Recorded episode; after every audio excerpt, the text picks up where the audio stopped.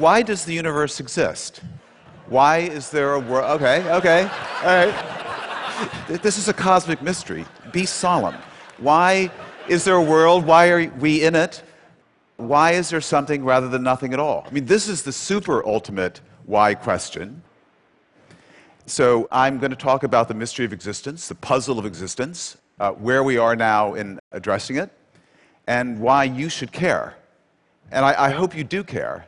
Uh, the philosopher Arthur Schopenhauer said that uh, those who don't wonder about the contingency of their existence, of the contingency of the world's existence, are mentally deficient. Right, that's a little harsh, but, but still. Um, yeah, so this has been called the most sublime and awesome mystery, the deepest and most far reaching question man can pose. Uh, it's obsessed great thinkers. Ludwig Wittgenstein, perhaps the greatest philosopher of the uh, 20th century, was astonished that there should be a world at all. He, he wrote in his Tractatus, Proposition 4.66, it is not how things are in the world that is the mystical, it's that the world exists. And if you don't like taking your epigrams from uh, a philosopher, uh, try a scientist. John Archibald Wheeler, one of the great physicists of the 20th century, the teacher of Richard Feynman, the coiner of the term uh, black hole, uh, he said, I want to know how come the quantum? How come the universe? How come existence? And my friend Martin Amis, by the way, I'll be doing a lot of name dropping in this uh, talk, so get used to it. My, my, my dear friend Martin Amis uh, once said that. Uh, once said that we're about five Einsteins away from answering the mystery of where the universe came from. And I no doubt there are five Einsteins in the audience tonight. Uh, any Einsteins? Show of hands? No? No? No? No Einstein? Okay. okay. So, um, who, this question, why is there something rather than nothing, this sublime question, was posed rather late in, uh, in intellectual history. It was in, uh, towards the end of the 17th century, uh, the philosopher Leibniz who asked it. Uh, very smart guy, Leibniz, was uh, invented the calculus uh, independently of Isaac Newton at about the same time. But for Leibniz, who asked, why is there something rather than nothing, this was not a great mystery. You know, he either was or pretended to be an Orthodox Christian in his metaphysical outlook. And he said, it's obvious why the, the world exists because God created it. And God created indeed out of nothing at all. That's how powerful God is. He doesn't need any pre existing materials to fashion a world out of, He can make it out of sheer nothingness, creation ex nihilo. And by the way, this is what most Americans today believe. There's no mystery of existence for them. God made it. Okay, so let's put this in an equation. Uh, I don't have any slides, so I'm going to mime my visuals. So use your imaginations. So it's um, God plus nothing equals the world. Okay? Now, that's the equation. And so maybe you don't believe in God. Maybe you're a scientific atheist or, or, or, or an unscientific atheist, and you don't believe in God and you're not happy with it. Uh, by the way, even if you, even if you, we have this equation, God plus nothing equals the world, there's already a problem.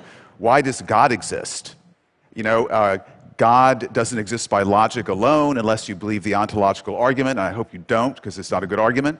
So, you know, it, it, it's conceivable if, if God were to exist, he might wonder, you know, I'm eternal, I'm all powerful, but where did I come from?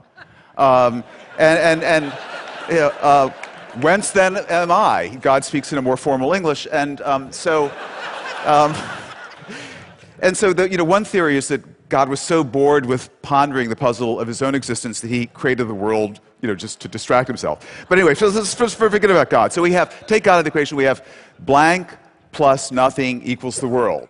Now, if you're a Buddhist, you might want to stop right there. Because essentially, you've got, what you've got is nothing equals the world, and by symmetry of identity, that means the world equals nothing. Okay? And to a Buddhist, the world is just a whole lot of nothing. It's a big uh, cosmic vacuity. And, uh, you know, we think there's a lot of something out there, but that's because we're enslaved by our desires. If we let our desires kind of melt away, uh, we'll see the world for what it truly is a vacuity, nothingness, and we'll slip into this happy state of nirvana, which has been defined as having just enough life to enjoy being dead. Okay, so that's it. That's the Buddhist thing, okay? But, but I'm not, I'm, an, I'm a Westerner and I'm still concerned with the puzzle of existence. So I've got, say, blank plus this is going to get serious in a minute. So, blank plus nothing equals the world. What are we going to put in that blank? Well, how about science? I mean, science is our best guide to the nature of reality. And the most fundamental science is physics. That tells us what naked reality really is. That, that reveals what I call TUFOTU, the true and ultimate furniture of the universe. So maybe physics can fill this blank. And indeed, since about uh, you know, 19, the late 1960s, around 1970, physicists have purported to give a purely scientific explanation of how a universe like ours could have popped into existence out of sheer nothingness, a quantum fluctuation out of the void. Stephen Hawking is one of these physicists, uh, more recently, uh, Alex Vilenkin. And the whole thing has been popularized uh, by another very fine physicist and friend of mine, Lawrence Krauss, who wrote a book called uh, A Universe from Nothing.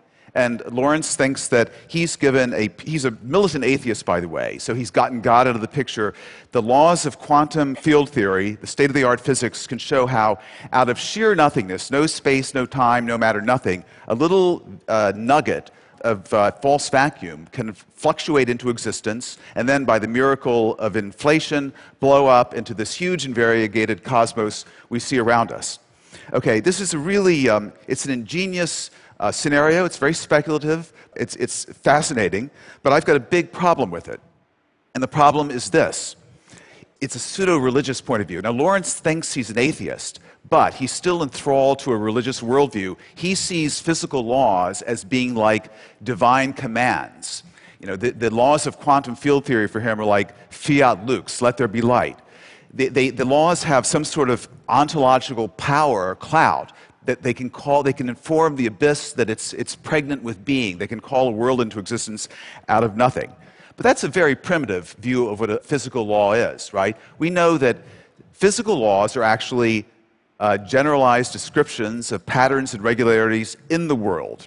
They don't exist outside the world. They don't have any ontic cloud of their own. They can't call a world into existence out of nothingness. That's a very primitive view of what, of what a scientific law is. And if you don't believe me on this, uh, you listen to Stephen Hawking, who himself put forward a model of the cosmos that was self contained, didn't require any outside cause, any creator. And after proposing this, Hawking admitted that he was still puzzled. I mean, he said, you know, these are just, this model is just equations. What breathes fire into the, into the equations and creates a world for them to describe? He was puzzled by this. So equations themselves can't do the magic, can't resolve the puzzle of existence. And besides, even if the laws could do that, why this set of laws? Why quantum field theory that describes a universe with a certain number of forces and particles and so forth? Why not a completely different set of laws? There are you know, many, many mathematically consistent sets of laws. Why not no laws at all? Why not sheer nothingness? So this is a problem, you know, believe it or not, that reflective physicists really think a lot about. And at this point, they tend to go metaphysical. Say, well, maybe the set of laws that describe our universe, it's just one set of laws, and it describes one part of reality, but maybe every consistent set of laws describes another part of reality. And in fact, all possible physical worlds really exist. They're all out there. We just see a little tiny part of reality that's described by the laws of quantum field theory, but there are many, many other worlds, parts of reality that are described by vastly different theories that are different from ours in ways we can't imagine, that are, you know, inconceivably exotic. Um, Steven Weinberg, the father of the standard model of particle physics, has actually flirted with this idea himself that all possible realities actually exist.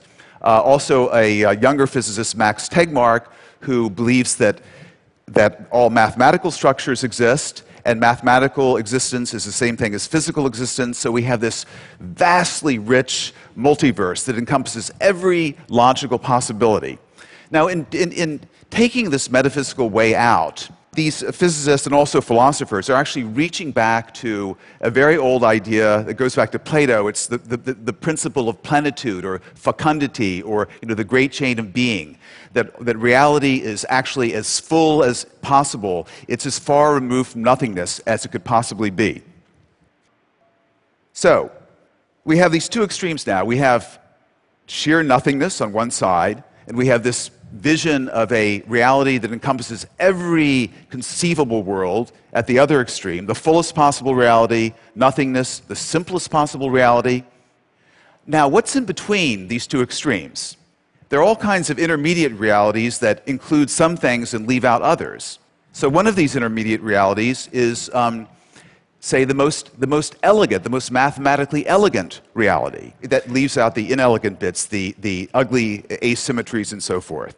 Now, there's some physicists who will tell you that we're actually living in the most elegant reality. I, I, I, think that Brian Greene is in the audience, and he has written a book called The Elegant Universe. He claims that the universe we live in mathematically is very elegant. Don't believe him. It's, it's, it's an ugly, no, it's a pious hope. I wish it were true, but I think the other day he admitted to me it's really an ugly universe. Um, the, the, uh, it's stupidly constructed. It's got way too many arbitrary coupling constants and, and, and, mass ratios and superfluous families of elementary particles. And what the hell is dark energy? It's a, it's a real, uh, it's a stick and bubblegum con- contraption. It's not an elegant universe. Um, and then, th- then there's the best of all possible worlds in an ethical sense. Now, you should get settled now because, you know, a, a world in which sentient beings don't suffer needlessly, in which there aren't things like, uh, like childhood cancer or the Holocaust. This is an ethical conception. And anyway, so between nothingness and the fullest possible reality, various special realities. Nothingness is special, it's the simplest. Then there's the most elegant possible reality, that's special. The fullest possible reality, that's special. But what are we leaving out here?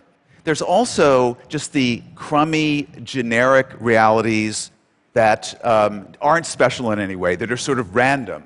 Uh, they're infinitely removed from nothingness, but they fall infinitely short of complete fullness. They're a mixture of chaos and order, of mathematical elegance and, uh, and ugliness. So I, you know, I would describe these realities as an incomplete, an infinite, mediocre, incomplete mess, a generic reality, a kind of cosmic junk shot. And these realities, you know, is there a deity in any of these realities? Maybe, but the deity isn't perfect like the Judeo Christian deity. The deity isn't all good and all powerful. It might be instead um, 100% malevolent, but only 80% effective, which pretty much describes the, the world we see around us, I think.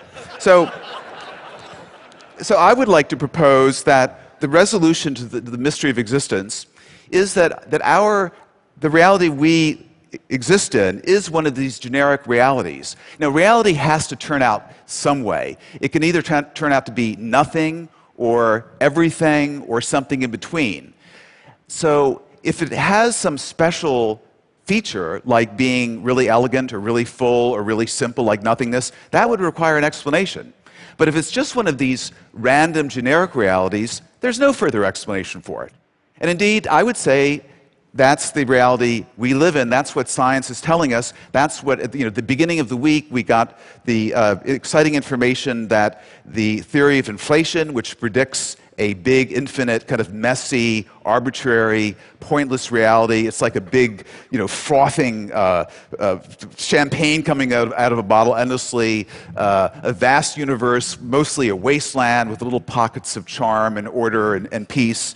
Um, you know, th- th- this, is, this has been confirmed, this inflationary scenario, by the observations made by radio telescopes in Antarctica that looked at the signature of the gravitational waves from the, uh, just before the Big Bang. I'm sure you all know about this.